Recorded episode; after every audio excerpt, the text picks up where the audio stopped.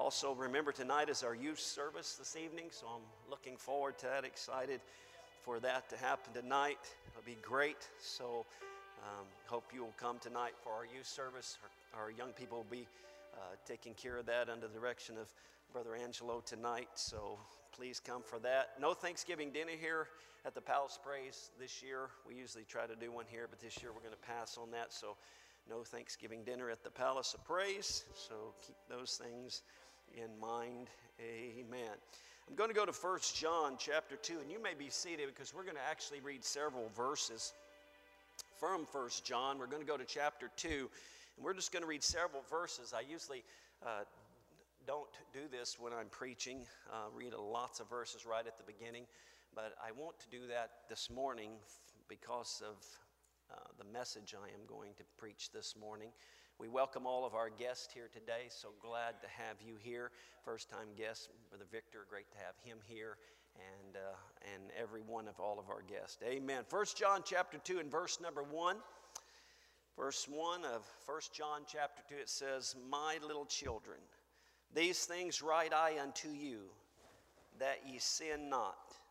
And if any man sin, we, we, we have an advocate with the Father, Jesus Christ, the righteous.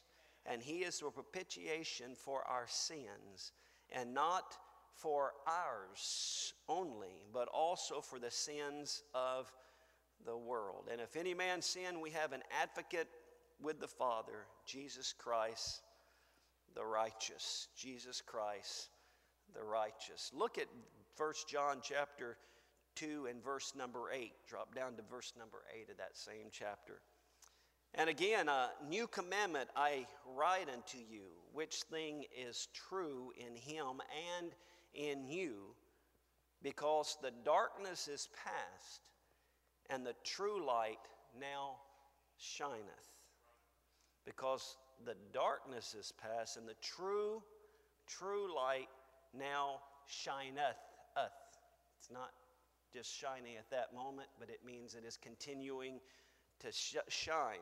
Verse number 12 of that same chapter, verse number 12 of that same chapter, it says, I write unto you, little children, because your sins are forgiven you for his name's sake. Because your sins are forgiven you for his name's sake.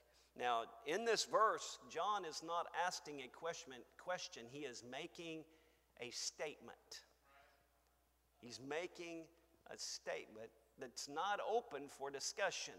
It is a statement because your sins are forgiven for his name's sake. Now then verse 1 of John 1 John 3. Verse 1 of 1 John 3. Behold what manner of love the Father hath bestowed upon us. Everybody say us. Us included John. He wasn't just saying them or my other fellow disciples that are now apostles. He said us. That we, we should be called the sons of God. Therefore, the world knoweth us us not because it knew him not. Beloved, now are we, including John, the sons of God, and it doth not yet appear what we shall be, but we know, we know, John included, know that when he shall appear, we shall be like him, and we shall see him as he is. And every man that hath this hope in him purifieth himself, even as he is pure. Now to verse number 13. Marvel not, my brethren, if the world hate you. We, we know that we have passed unto death, from death unto life, because we love the brethren. He that loveth not his brother abideth in death. Whosoever hateth his brother is a murderer, and ye know that no murderer hath eternal life abiding in him. Hereby perceive we, we the love of God, because he laid down his life for us, and we ought to lay down our lives for the brethren. Now then, 2 John chapter 1. Some of you going, man, you're reading lots of verses a day. I haven't read this many in weeks. 2 John 1, 2 John 1 and verse number 8. The reason why I'm doing this, we could read a bunch more. I'm just being nice and reading just a few. Look to yourselves that we lose not those things which we have wrought, but that we received receive a full reward. Wrought means labored for, labored for. Don't lose what you've already experienced. Don't lose what you have already experienced. Pastor, why in the world are you reading all these verses? Well, the reason why I read those verses, it's very important because of this fact. When you look at where John was when he wrote these verses, they say that he was living in Ephesus when he wrote these verses, these chapters, and these verses that we read. Ephesus was the chief commercial center and city at that time. Ephesus was the fourth greatest city in the world when John was living there, the fourth greatest city in the world. They estimate that the, the population was probably around 300,000 people that were living in Ephesus in that day. That was a very large, large city. Ephesus was the most favorable seaport in the province of Asia. And because of that, a lots of commerce was going through Asia, going through Ephesus in regards to Asia. Ephesus was a major city of religious activity. See, the temple of Diane, get this, was ranked as one of the seven wonders of the ancient world. And it was in the city of Ephesus. The goddess Diane was the moon god and the patroness of the young girls. Now, get this the temple was supported by 127 columns. Everybody say 127 columns. They were 60 meters high or 197 feet tall. Now, if you look at the tower out there, you get a you get a pretty good idea that if you double that up, that's about how tall one of those columns was. There was 127 of those columns that was there. It was the first temple to be constructed entirely out of marble. Out of marble. You're saying, what's the big deal? This was in Ephesus when John was writing these letters. See, Diana played a big part in that day because they literally coined, minted some coins that had her picture on it, engraving on it, and it said Diana of Ephesus on it. So, this religious power and things that were going on in that city was even affecting the commerce of that day and the economy of that day. This is the city where John is living when he is writing these letters. And when he looks out his window, he sees all of the hustle and bustle of this commercialism, folks. He sees all of the prosperity of that day because it was a very wealthy city in that time. And it was the latest and greatest inventions, I guarantee you, was in that city in that day. He can also, when he gets out and wants to walk, guess what he could do? He could walk by the temple of Diane in those days, and he sees all of the religious activities that are going on in those days. But when he gets done seeing all of this stuff, he also writes 1 John chapter 2 and verse number 15. 1 John chapter 2 and verse number 15 says this Love not the neither the things that are if any man love the world, the love of the Father is not in him. For all that is in the world, the lust of the flesh, the lust of the eyes, and the pride of life, is not of the Father, but is of the world. And the world passeth away, and the lust thereof, but he that doeth the will of God abideth forever. And he could look at that big temple and everything that was going on and all the success was in that city. And when he looked at it, he could say, This is all going to pass away. And guess what? It did. The temple came down, the marble came down, all of that stuff passed away. But John is waiting for his eternal reward, folks. He is exactly right. He stayed true to God, and guess what? He has a hope in Christ Jesus. Why could John write what he wrote? It was because of what he was experiencing. It was what he saw and heard and knew. Then you've got in Revelation, John writes this in Revelation chapter 1 and verse number 5. He says this, and from Jesus Christ, who is the faithful witness and the first begotten of the dead and the prince of the kings of the earth, unto him that loved us and washed us from our sins in his own blood and hath made us kings and priests unto God and his Father. To him be glory and dominion forever and ever. Amen. And everybody can say amen. But you say, so what's the big deal? Well, in a moment, I'm going to relate to you a, a, story of something that happened to me a couple of weeks ago, and it will kind of make a little more sense. Um, I was in line waiting uh, to get up to the counter, and this elderly gentleman was behind me. I was dressed nice, and he says, So, what kind of business do you do? And uh, I said, I'm a pastor of a church. And I said, I pastor the Palace of Praise United Pentecostal. He goes, Oh, you're a Pentecostal pastor. And I said, Yes. He goes, I, I need to talk to a Pentecostal pastor. I've got some questions I want to ask the Pentecostal pastor. Well, I could tell he was a very educated man. And so we, after we got done with the business, we walked over and we were standing by the doors there where you go out. And he's saying, I'm writing a book right now and uh, he told me he has phd and everything and he has a background in another uh, religious organization which is not important. But we were talking and talking and he says i've got a question for you.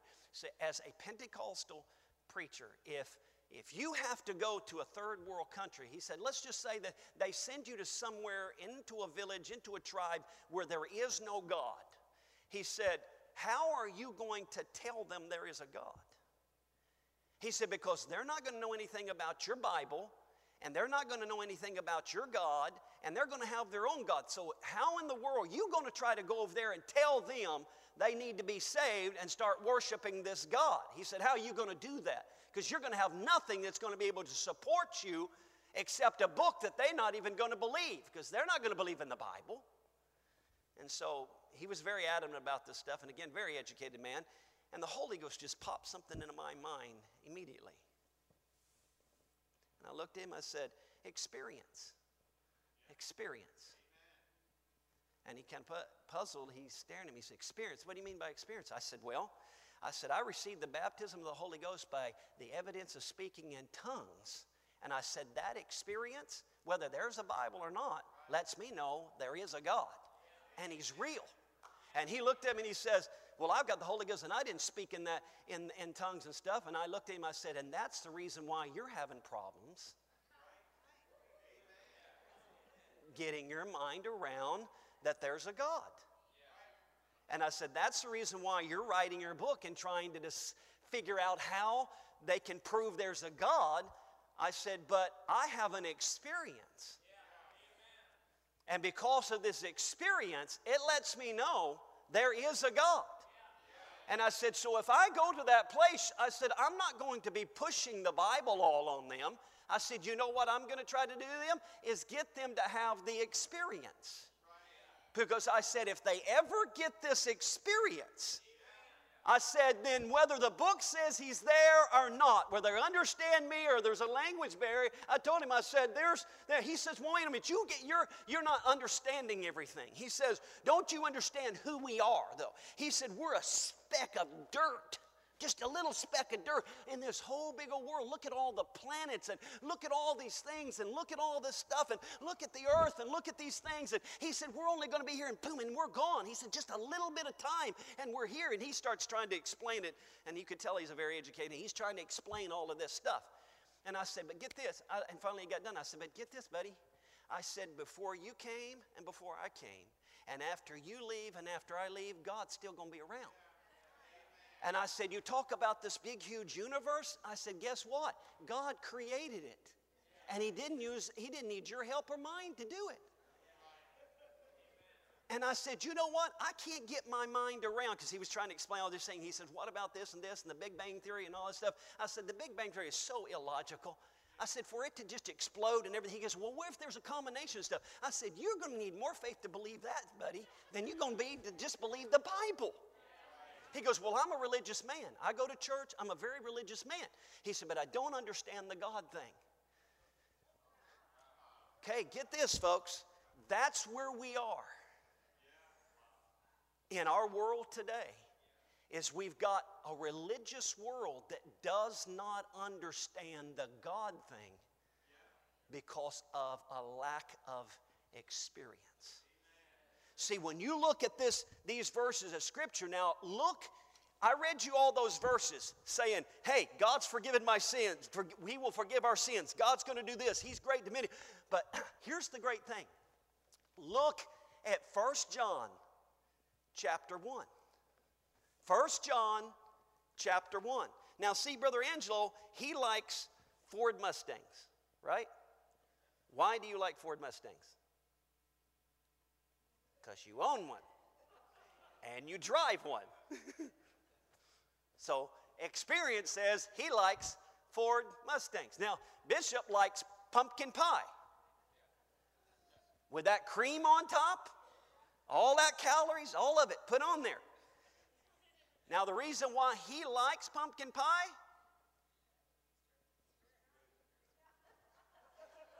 lots of experience. Lots and lots of experience. And he's going to do some more experimenting this week during Thanksgiving. But experience says, hmm, I like pumpkin pie. And I don't care if somebody comes to me and says, I don't like pumpkin pie. I don't care. Experience tells me I like pumpkin pie. Now, I know in my family there's not a lots of people who like pecan pie. But Lucas, do you like pecan pie? Oh, yeah. And where can you find the best pecan pie? Buster's is the best pecan pie. I just gave you guys a heads up now. It's the best place. Why can you say that without any doubt and you're ready to fight when somebody tells you it's not? You tried it. Experience says if you want a good pecan pie, go to Buster's. It's got good stuff. When we have an experience, people cannot rob you of the knowledge you gained in the experience. And you're saying, well, okay, what about this whole John thing? First John, Second John, Third John, and Revelation, and all that stuff. Look at how he starts his. He's setting in Ephesus, looking at all this stuff, and look at the very first verse, the way he starts everything. That which from the beginning, which we have, which we have seen with our eyes, which we have looked upon our hands have handled of the word of what's he saying? He starts out saying, because of my experience, what I have seen, what I have heard, he spent time with the Word of life. He spent time with the Almighty God of heaven. He spent time with Jesus Christ, folks. Amen. He has this experience. And because of that experience, look at the rest of it. For the life was manifest, and we have seen it. And he can only bear witness because he has an experience. We bear witness and show unto you that eternal life which was with the Father and was manifest unto us. That which we have seen and that which we have heard. Not something, folks, it's not something that we are just reading in a book. No, you know what I'm sharing with you today? I'm sharing you with you an experience. Woo! I'm sharing with you an experience. Anybody been baptized in Jesus' name? When you share that, you don't have to just read Acts 2:38 and say, "Well, it says you're supposed to do this." What you can do is say, "I have experienced baptism in Jesus name and it is awesome because I experienced this thing." Look at this. He said, That which we have seen and heard declare we unto you, that we also may have fellowship with us. And truly our fellowship is with the Father and with his Son.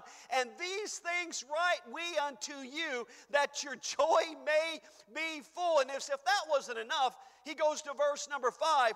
This then is the message which we have heard of him and declare unto you that God is light and in him is no darkness at all.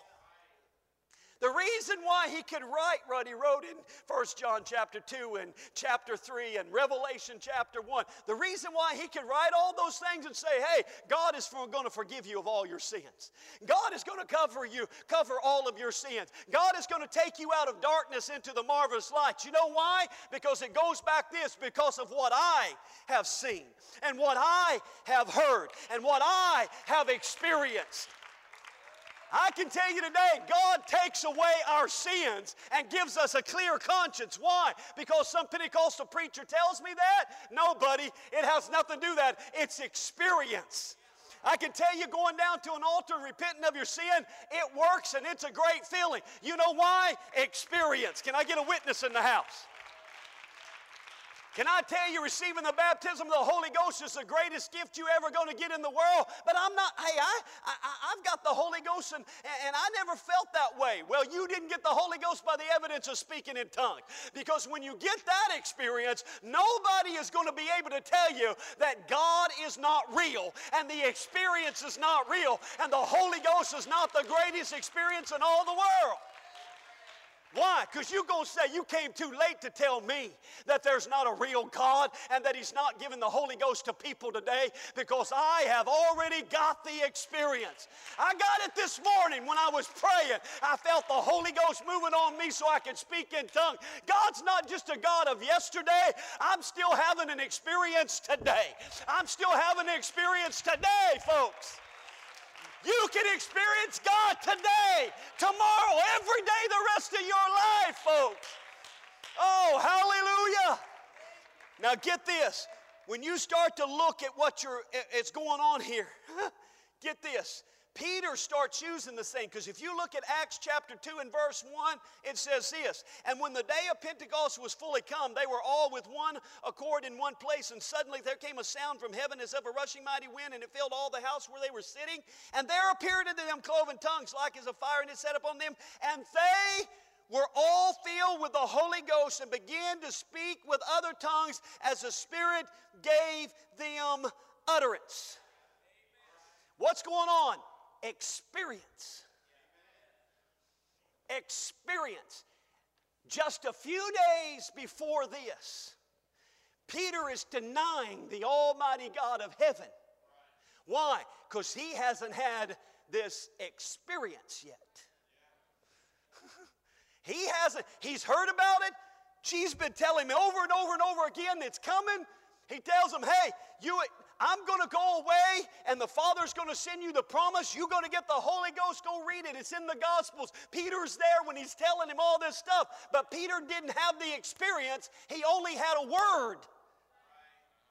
But, buddy, when he comes to this chapter right here, it's, he's one of the all that received the baptism of the Holy Ghost by the evidence of speaking in tongues. Now, look how that experience begins to affect the life of Peter. He now stands up in verse number 14 or 13 and says, Hey, you guys, listen to me. A guy that's hiding out by the fire, and when they said, Hey, you're with him, no, I'm not. I can't say the words he probably said. He's denying him. No experience yet. Hear me today. Sitting on a pew won't get you to heaven. Sitting on a pew is not going to help you to stay even going to church. Talked to someone recently. They're, they did not want to go to church anymore. Why? But I asked them, I said, How, when you speaking in tongues, you had the Holy Ghost, they haven't spoken tongues in a long, long time. Their experience, folks, has faded off into the background, and so they can walk away from truth because of what? They've lost something from their experience, folks. If you're going to be saved and you're going to make it in these days, you're going to have to have your own experience. You are going to have to have this for yourself. You've got to get this for yourself, folks. Hey, if you're going to stay in the church, you're going to have to repent for yourself. If you're going to stay in the church, you're going to have to be baptized in the name of Jesus Christ for the remission of sins for yourself. If you're going to make it even to heaven and make it living for God today, you're going to have to receive the Holy Ghost by the evidence of speaking in tongues. You've got to have the experience for yourself. See, that experience helps you because then when you get over to John, I mean, over to Acts chapter 10. Here's Peter, and Peter's testifying to Cornelius and his family. I mean, to Cornelius' household and his family, and he's witnessing, preaching, and everything to them. But look at what he says when he gets down to the end. Verse number 47. He says this Can any man forbid water that these should not be baptized, which have received the Holy Ghost as